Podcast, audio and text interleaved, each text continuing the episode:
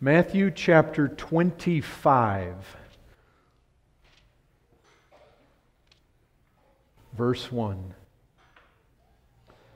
Then the kingdom of heaven will be like ten virgins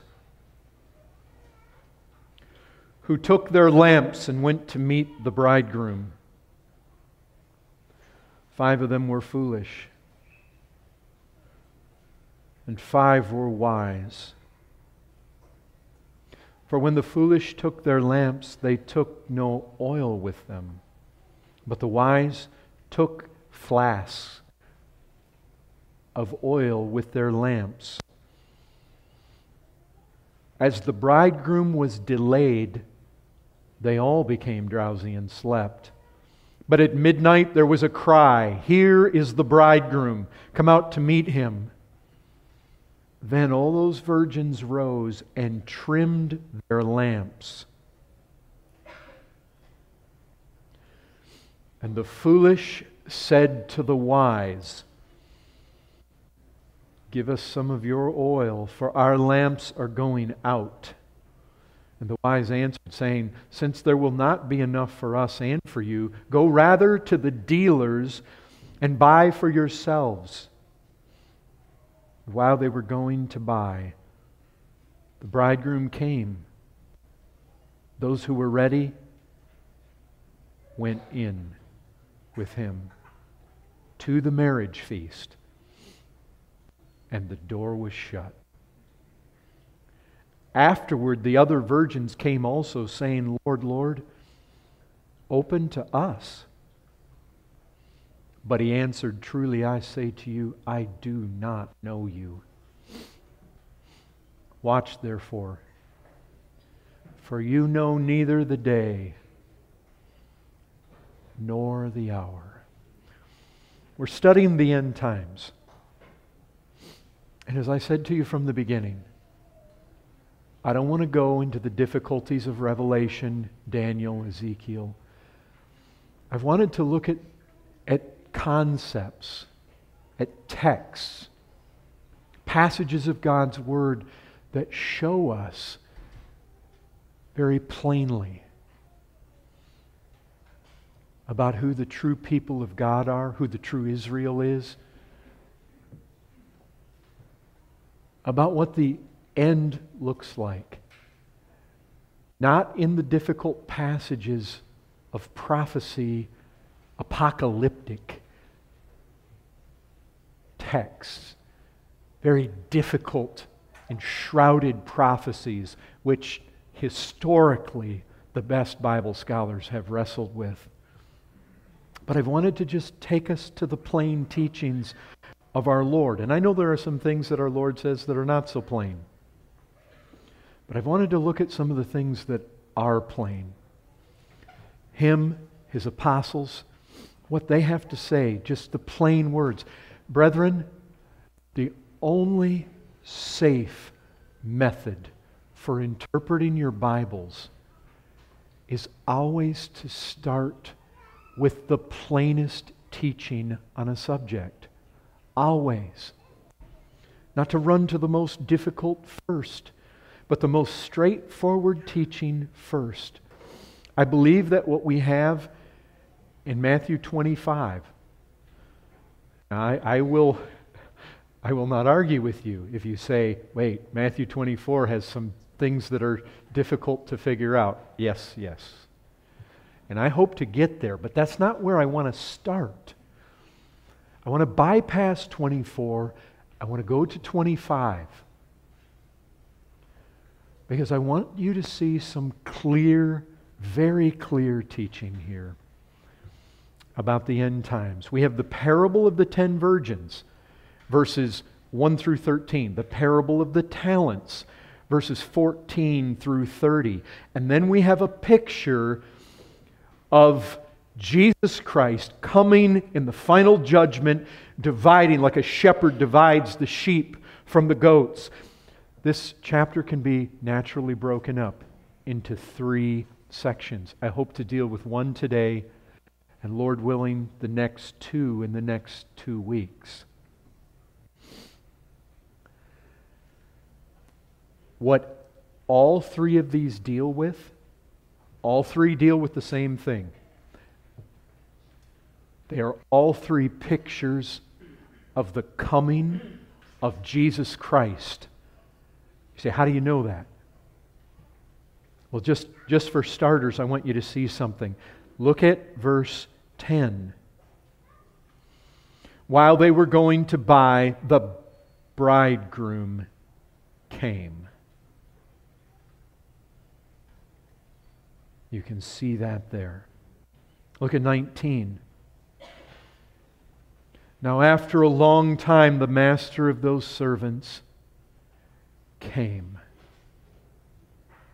Verse 31 When the Son of Man comes in his glory, and all the angels with him, then he will sit on his glorious throne.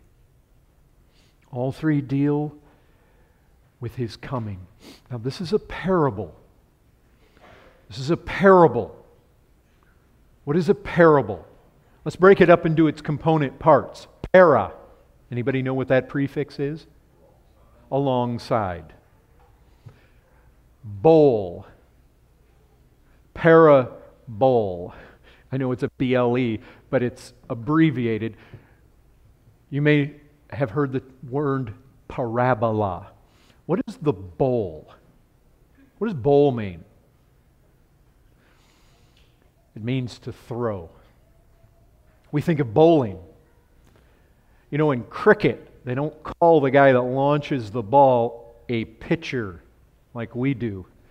In cricket, it is a bowler. Bowling is to throw. And so, what is a parable? It means to throw alongside. What a parable is, is when I'm trying to teach on something, I take a story, an illustration, and I throw it alongside that teaching. Why? What's, what's the purpose there? What's my objective? Well, the objective is this the objective is I'm trying to teach you about the second coming, spiritual truths that you are not familiar with. And so I want to help you this is what Jesus does. I want to help you, and so I throw alongside. That's parable. Al- alongside, throw. You throw alongside that truth a story. That's what, that's what parables are. They are stories that are thrown alongside some spiritual truth. And what they do is they're typically a story of something physical that we're familiar with that is going to help us to understand this spiritual truth that we're not so familiar with. That's what, that's what it's all about a parable. The very nature of a parable is that it has to be interpreted. If you don't have the interpretation, it doesn't help. Now, I think the truth is, with a lot of parables, the, the meaning is, is pretty obvious. And some of them, they're not so obvious. I mean, we might wish that our Lord had come along and interpreted every single parable for us, just like He does some of them. But I think the reason that He does some of them for us and not all of them is to show us, in the ones that He does interpret, how we ought to be interpreting these things. He gives us some examples of interpretation. And you, without the interpretation, these things don't help us. You know, the, the disciples, you remember them? They would hear his they would hear his parables, and then, then when they would go home, they'd say, Lord, explain to us what that meant. And he would say things like, Well, the field is the world. The one who casts seed is the Son of Man. You see, you have to have, you have to know what they really mean for it to help you. We can't just let it stay in the realm of allegory. We have to pull the true meaning out. Well, Jesus doesn't specifically interpret this one for us. So we need to decipher the meaning. We need to look at this. That's what I want to do. But to, before we get into actually trying to see what things signify here, let's just think about the parable as it is. Let's think about the story itself, the illustration. What do you have? I mean, the, this is a wedding. Is that clear to everybody? if it's not clear to you, uh, you just have to notice there's a bridegroom. Anytime we talk about a groom, we're talking about a wedding. And it's, it's not too mysterious. You get down to verse 10, you get a marriage feast. Obviously, this is a marriage ceremony. Now, the idea with a parable is to take something that is common to us and throw it alongside a spiritual truth not so common to us. We would all have to admit this whatever's happening here, this is a form of ceremony that we are not so familiar with. Jesus wasn't speaking directly to us. He is speaking to us, but he was directly speaking to his Jewish disciples 2,000 years ago. Now, even if we go to the, to the Middle East, even if we were to ask some of the folks that have observed weddings, like, say, in India, you might ask the D's, what, what are weddings like over there? You know, when you go to other countries, you go to other times in history, weddings have not always been just perfectly according to our American 21st century model. I mean, we know what a typical wedding should look like. But you've got a lot of the same components. You've got virgins there. That's basically the bridesmaids. This is not a wedding tradition that we are familiar with so much, but you know, it, it, it's not a whole lot different. Let me tell you basically what happened. You can kind of glean this from the parable itself.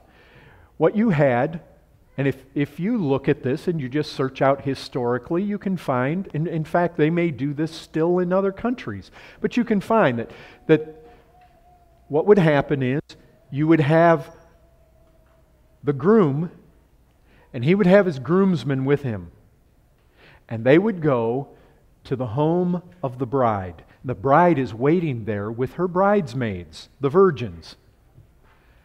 And he would go there with his entourage and show up at her door. And the, the bridesmaids would have lamps. They would do this typically after dark in the evening. I mean, he might take off when it was still light, but the whole objective is they would parade through the streets. They'd go get all the ladies from the bride's house, and then they would parade through the streets, all the ladies having their lamps and they would go to where the actual marriage was going to take place, where the vows would happen.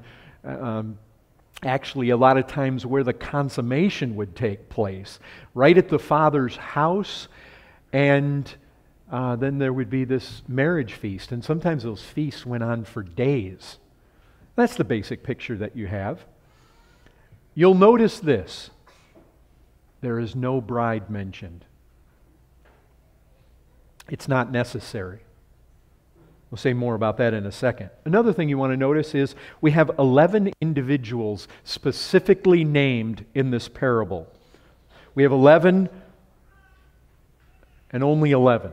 And they all fit into one of three categories. You have the bridegroom, he's in a class by himself.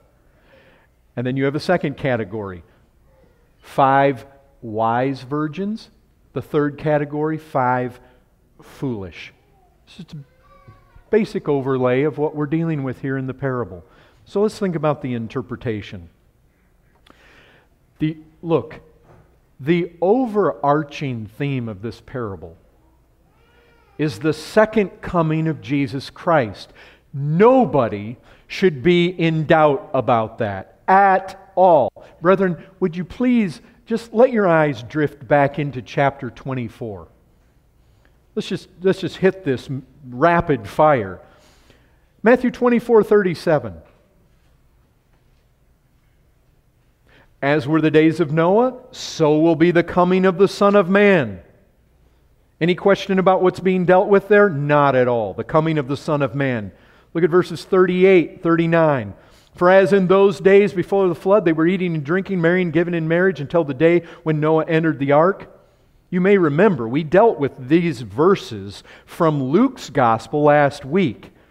And they were unaware until the flood came and swept them all away. So will be the coming of the Son of Man. This is about the second coming of our Lord Jesus Christ. Verse 42 Therefore, stay awake, for you do not know on what day your Lord is coming.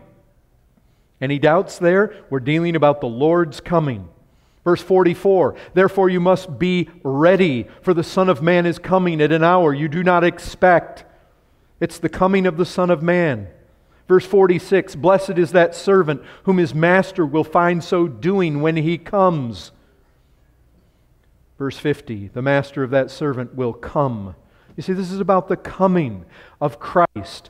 Come on a day that he does not expect and in an hour he does not know. And you know what? There's no chapter break between verses or chapters 24 and 25 in the original. There's no chapter break there. This is the same discourse. Our Lord immediately goes into this parable and he talks about when the bridegroom comes.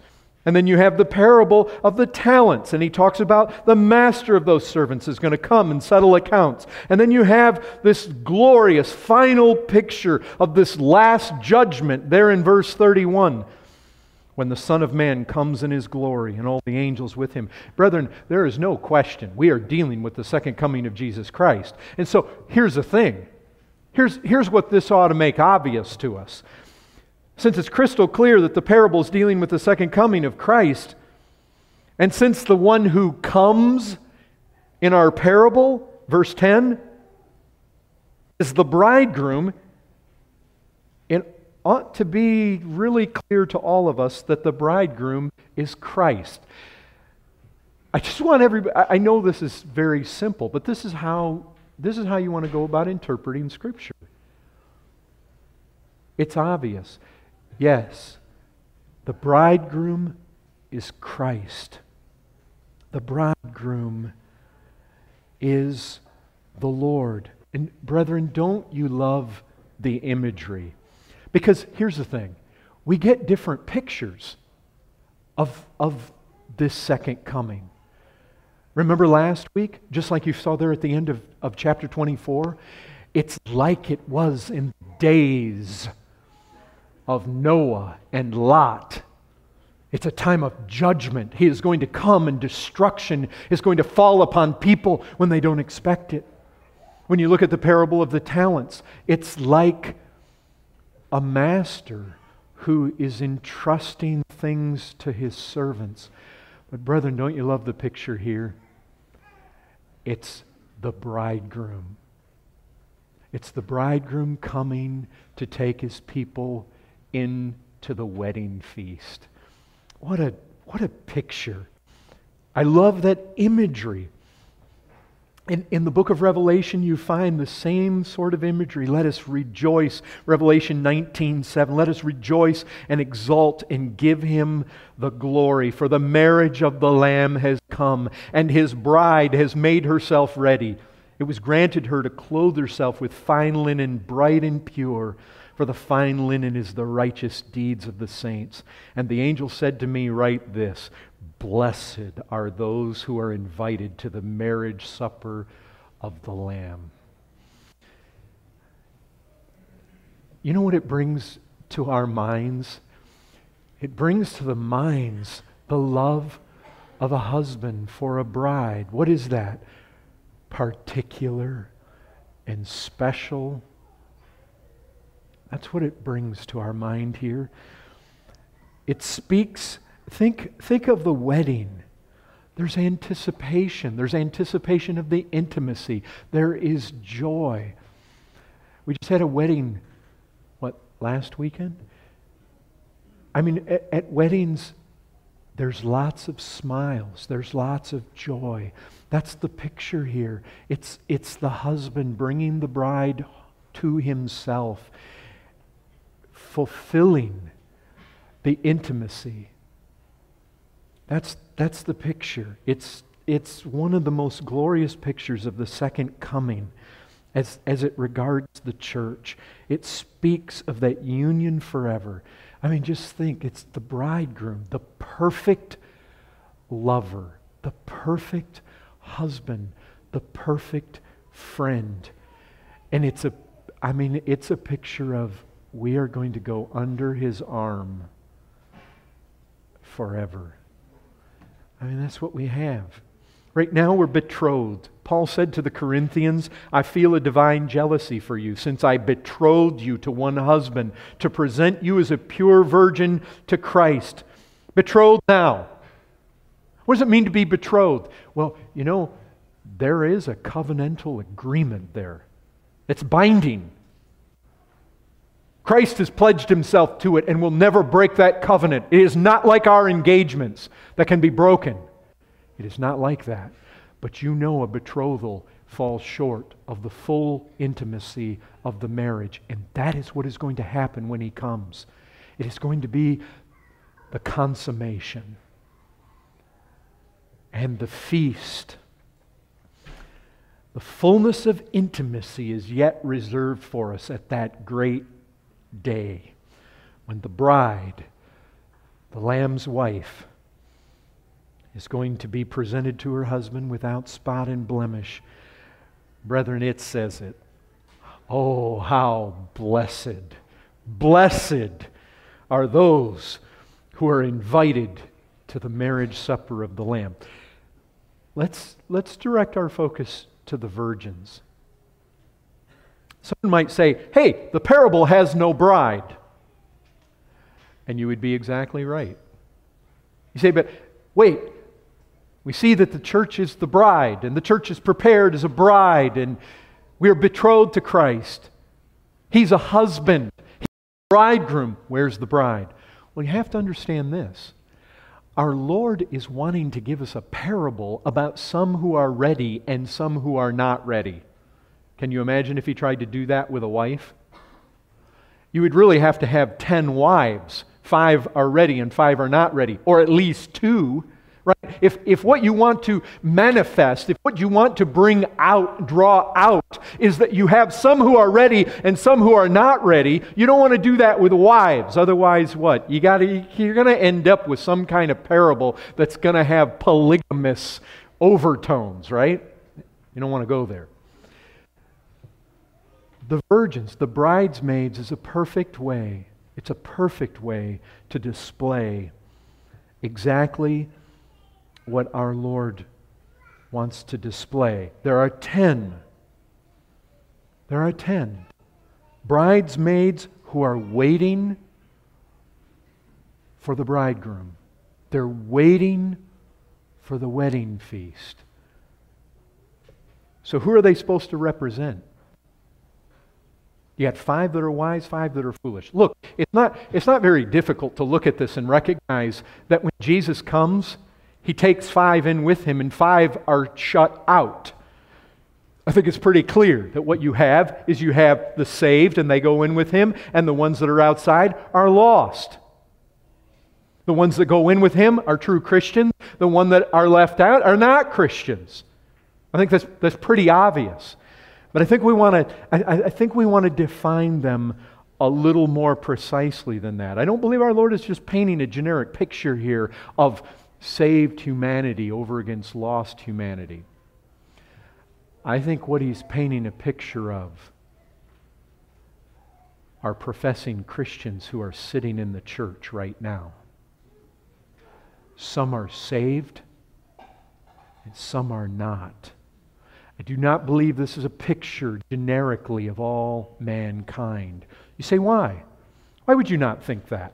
Why do you think that this has to do with people who profess Christ? True Christians and false Christians who are in the church right now. Why do you think that? Here's why I think it. Because, for one, when our Lord paints the picture, He doesn't say, well, you have these virgins over here that are involved in the wedding, and then, and then you have the onlookers. You know, the people that watch the parade go by who aren't even involved.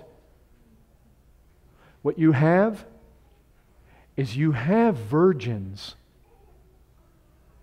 They're all virgins.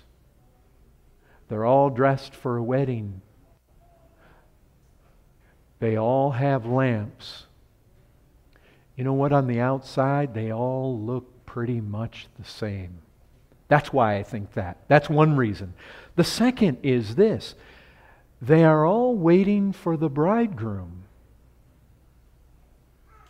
They're not Muslims who are denying the fact that a bridegroom is even coming who is Christ.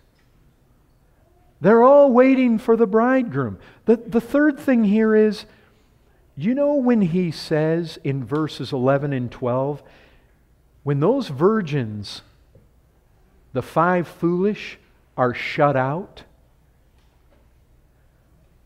Listen to what's said. Afterward, the other virgins came also, saying, Lord, Lord, open to us.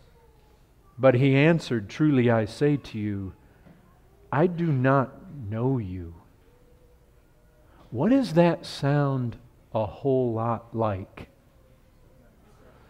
Sounds like Matthew chapter 7. And you know what you have there? You have wise and foolish as well. You have the wise who build their house on a rock. And who are they? They hear the word of God and do it. Over against the fools, what do they do? They hear the word and they don't do it. Again, they're not the Muslim who doesn't hear the word.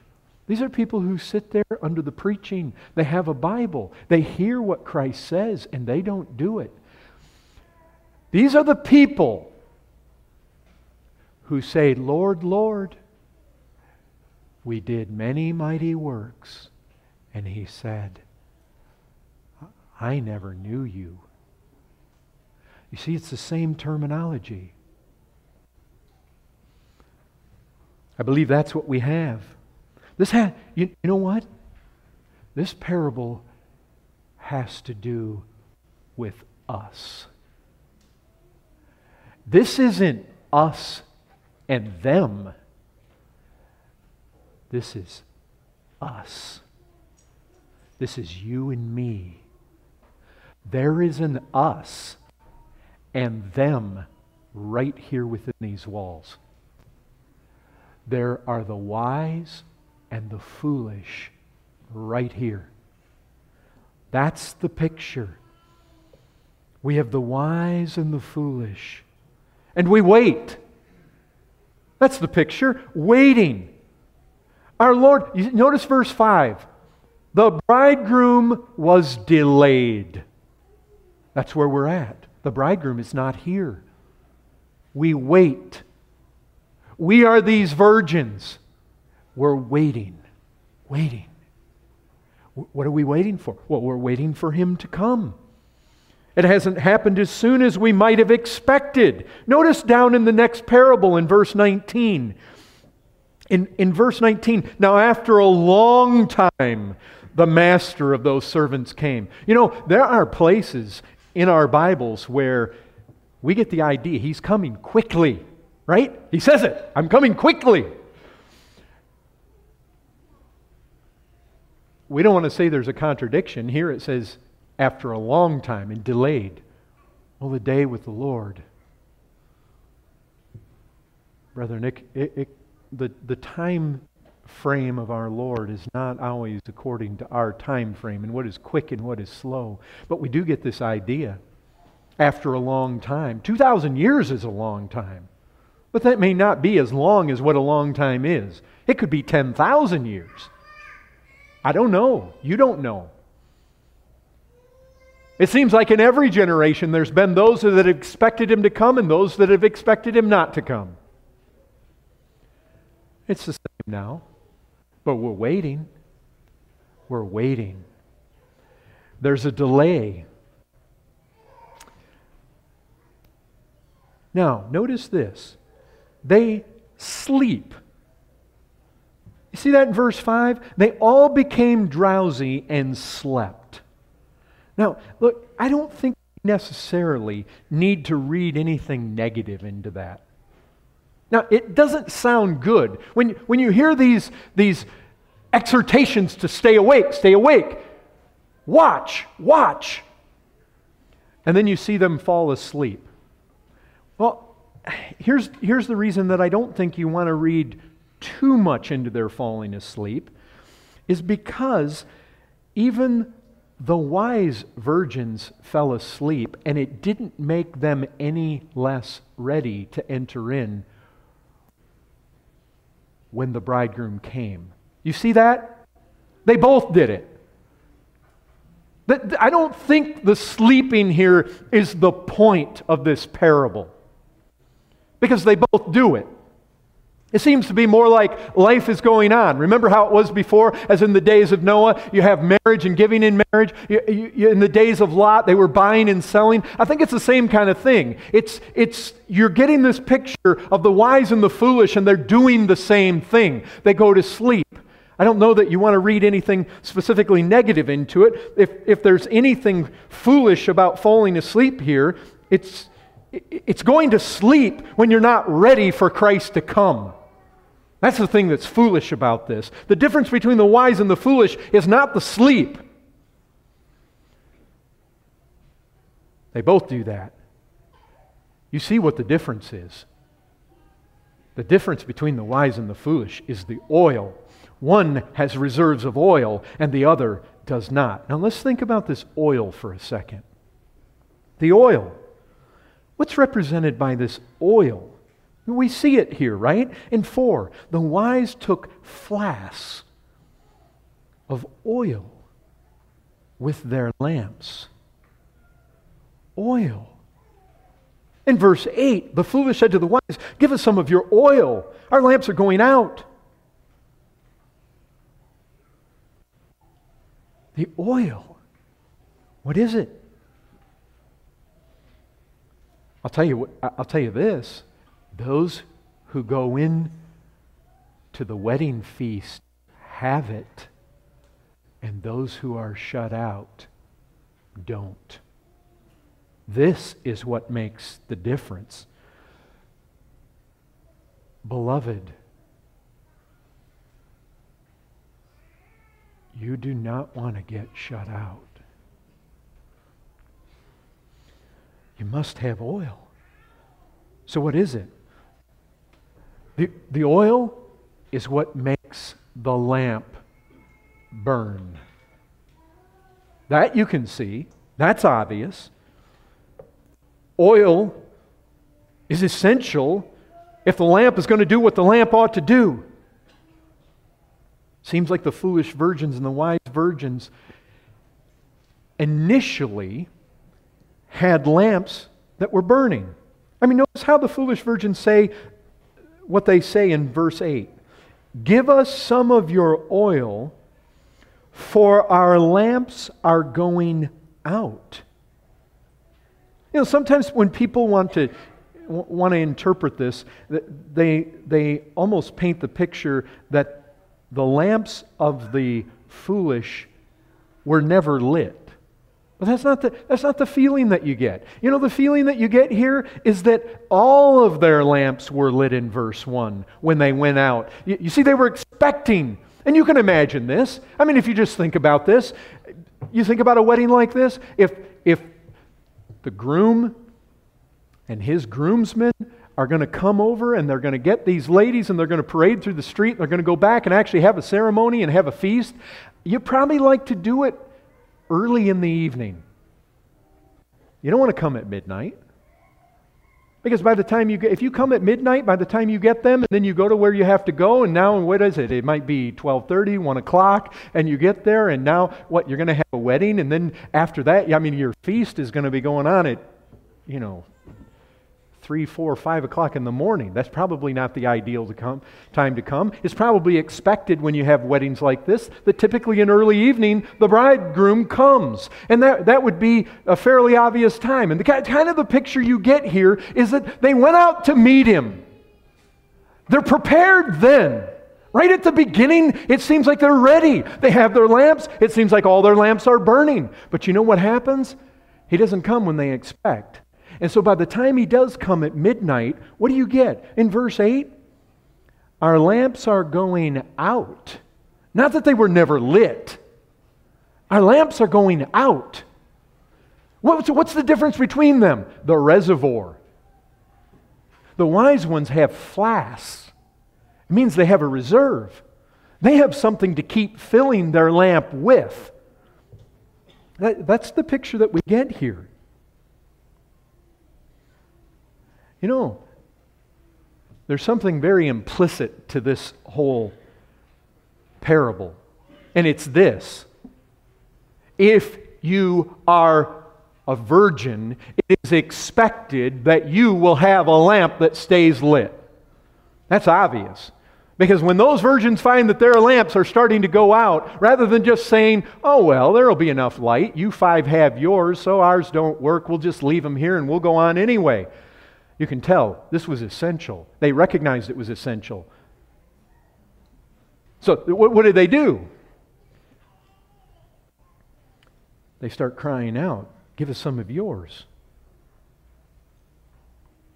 Suddenly, the cry comes Bridegroom! Uh oh.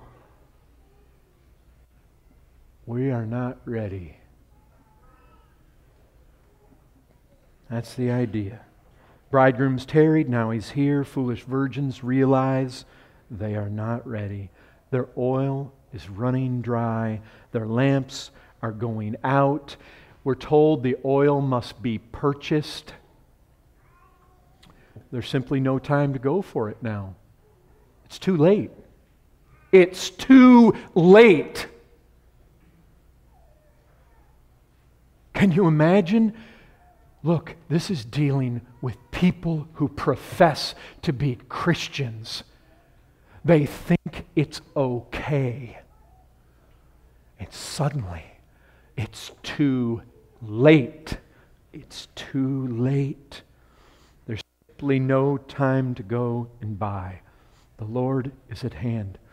What is this? What is this? Some have said the oil is the presence of God.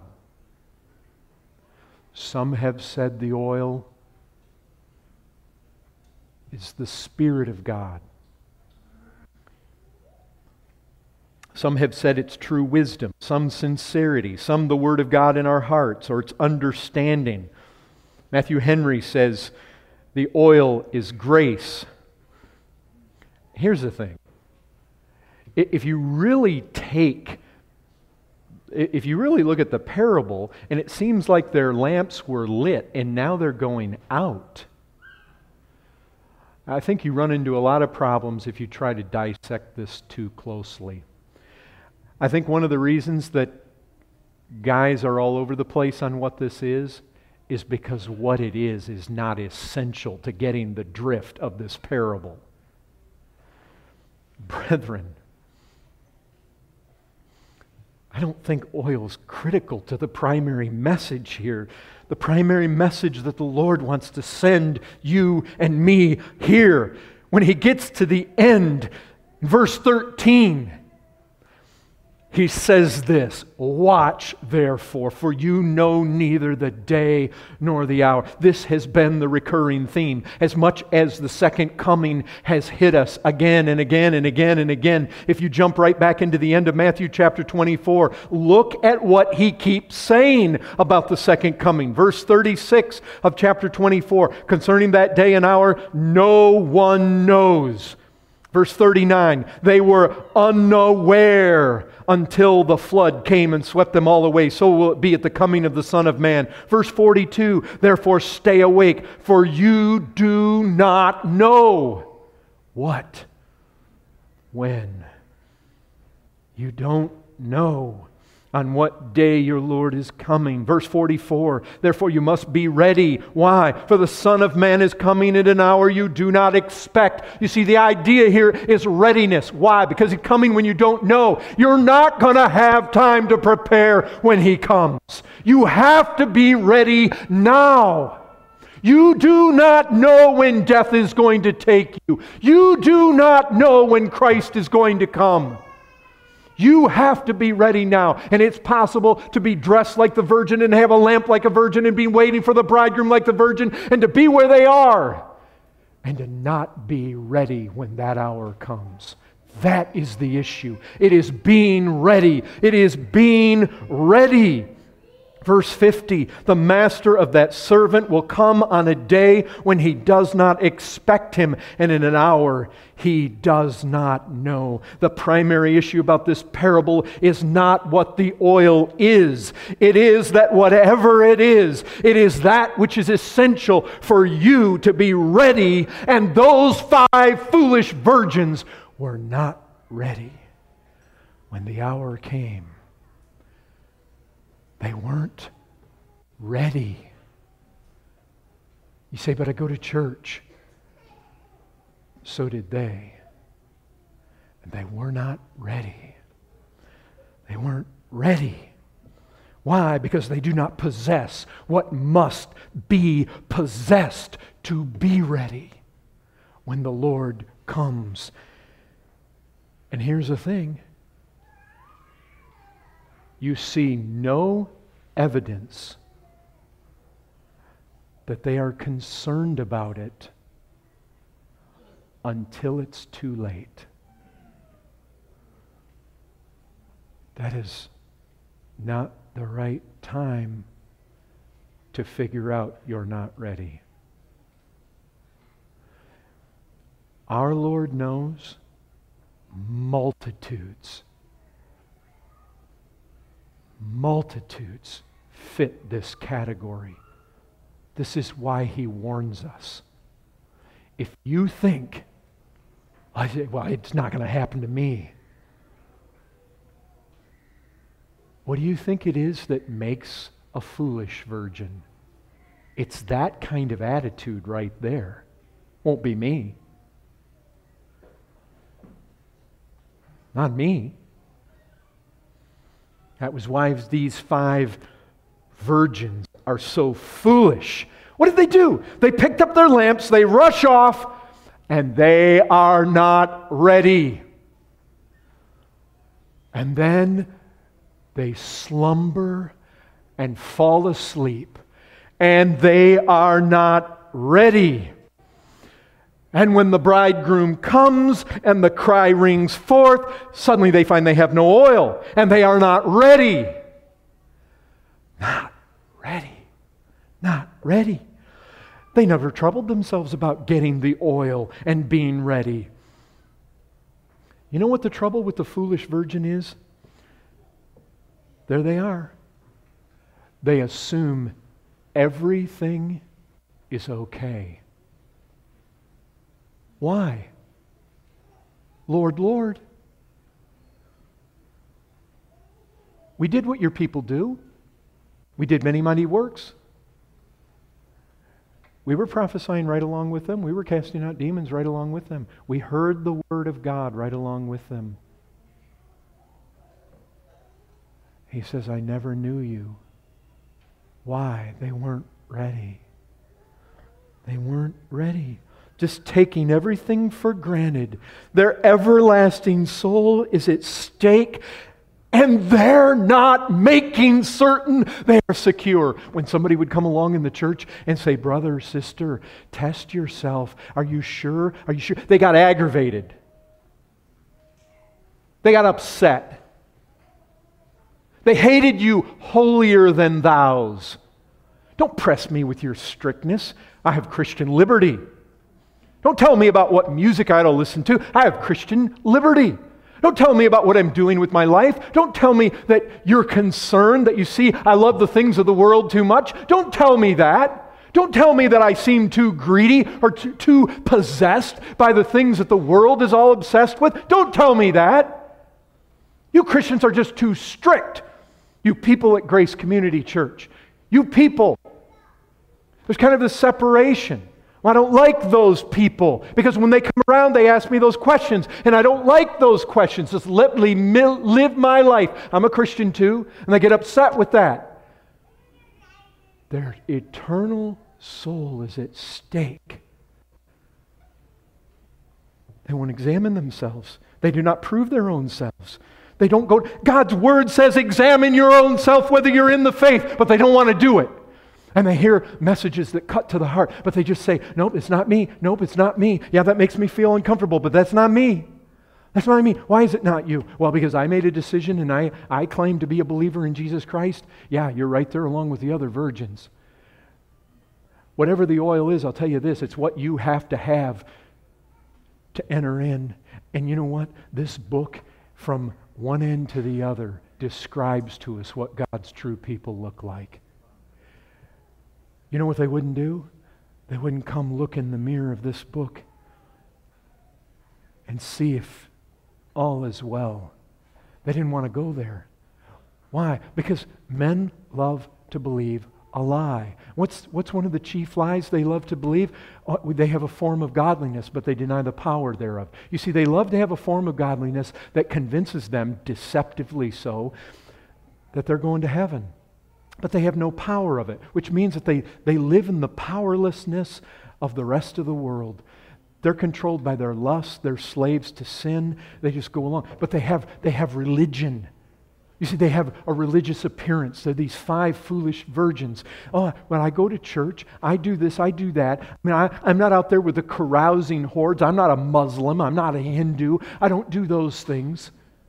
You see, that's what they were saying in Matthew 7. Lord, Lord, we did this, we did that. And that's, that's typically how the five foolish virgins just go on being so foolish. It's just a checklist of some things that they do or don't do. But the reality's in the heart. When you go, when you go look at Scripture, you see fellowship. You see Christ manifesting himself to his people.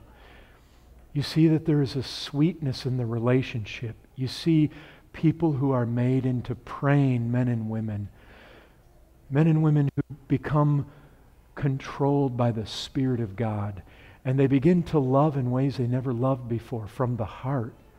They become these true Jews. Something changes. The life of God is in their soul.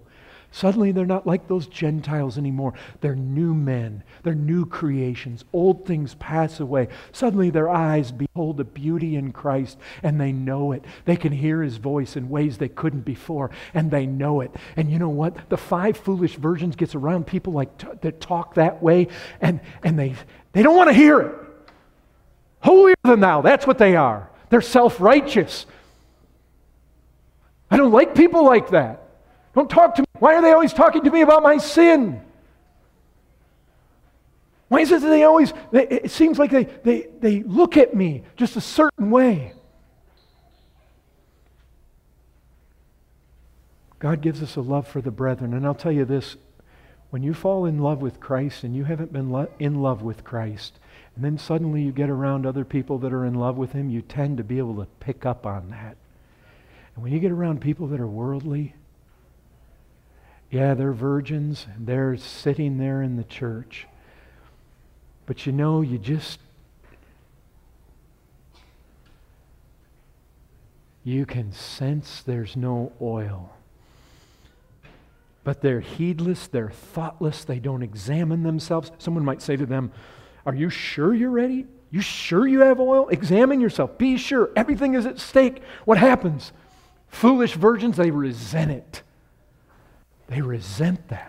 They're uncomfortable. I don't like to go where those people are. They make me uncomfortable.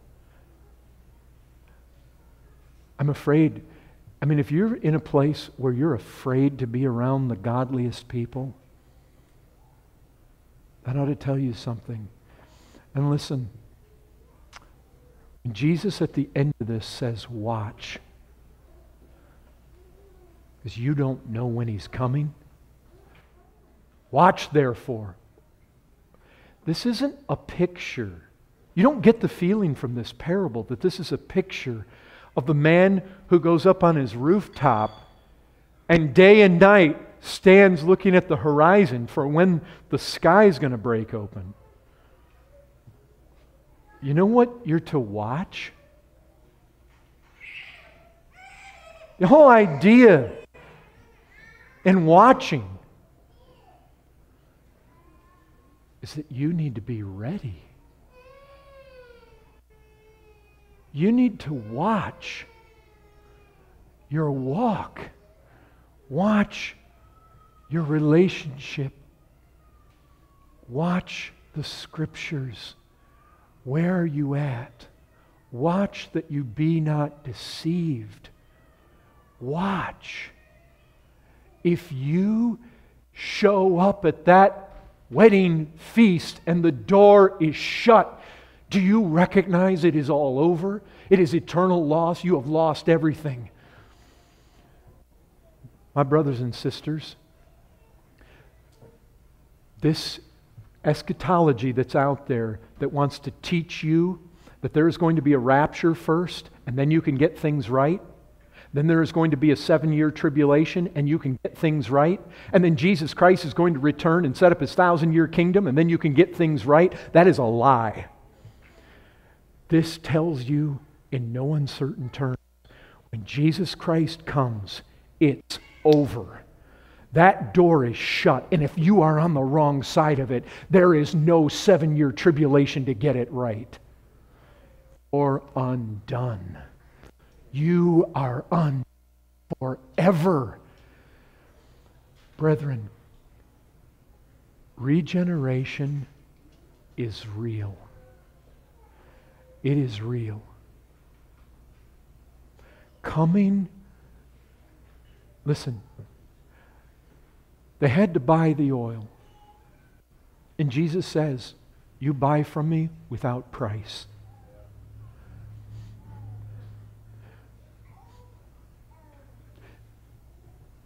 There's a, there is a time in every, every true virgin's life where bankrupt, they come to Christ.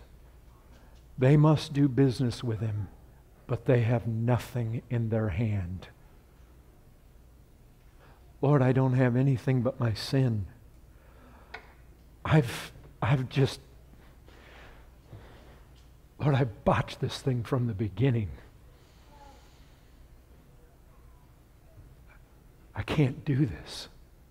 I, I, I don't have the power. Lord, my sin is going to sink me into the depths of hell. I, I can't do a thing about it. If I run to Sinai, it condemns me. If I try, I find my best works are just filth. I can't do it. Lord, help me. Lord, save me. And you know what Scripture says? That justifying faith is always accompanied by a change of life, new creation. The old things pass away.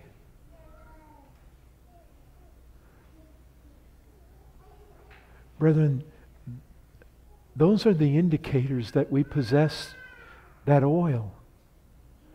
All those things that the men historically have thought it means, all those things are real if you're a true virgin. You have the Spirit, you have the presence of God, you have an anointing, you have an understanding, you have a wisdom. Your eyes are made open, you have grace. All those things are true. Brethren, this book describes true Christianity. If you look and there's questions, look, there's one place to go. Always and only to Christ. If there's questions, if there's doubts, if you need help, if you're uncertain, it's to Christ. You flee to Christ. I was just I was just hearing yesterday Spurgeon. You might think, "Oh, I wish I could have the kind of assurance such a, such a one as him." In the middle of his ministry, being used tremendously, he got so discouraged, and began to doubt where he was, even if he was saved, if he was called to the ministry. He just couldn't he couldn't go on. He couldn't preach. He just left. Somebody else had to fill the pulpit. He loved to go out to the country and to the fresh air. He went to Essex, to where he was from. Just quietly crept in, little Baptist church, sat in the back row. Nobody knew he was there. You know what he heard? he heard this little country preacher preach one of his sermons.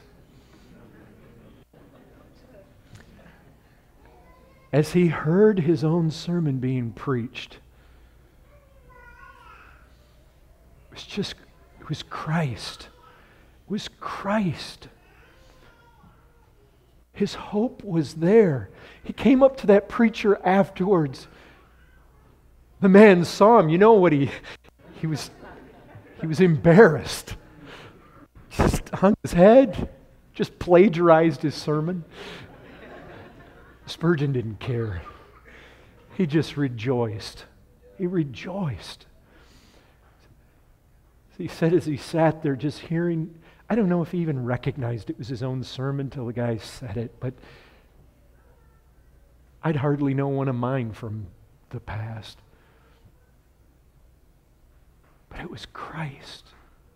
It was all Christ. He saw it.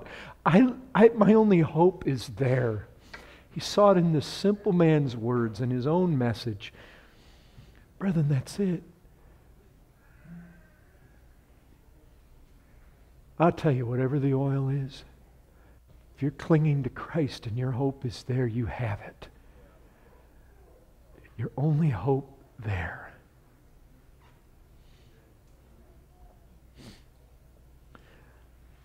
There's finality coming.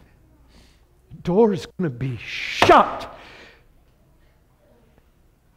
And if you're on the wrong side, that's not the time to get concerned. You have no oil. It's too late. It's too late. Today, Jesus Christ says, It's free. Come get it. Come to me and you can have it.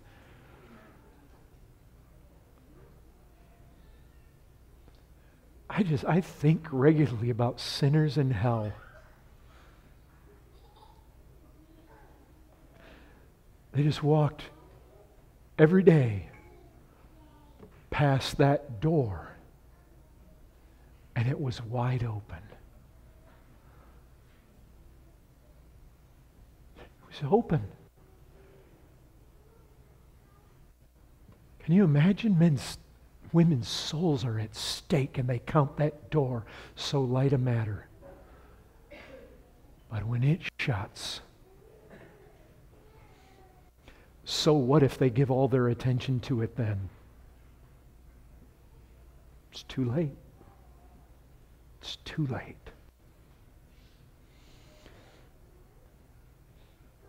Father, I pray awake,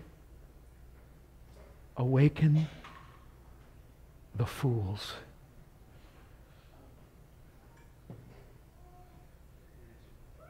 Awaken them, Lord. Even so, come, Lord Jesus. Amen.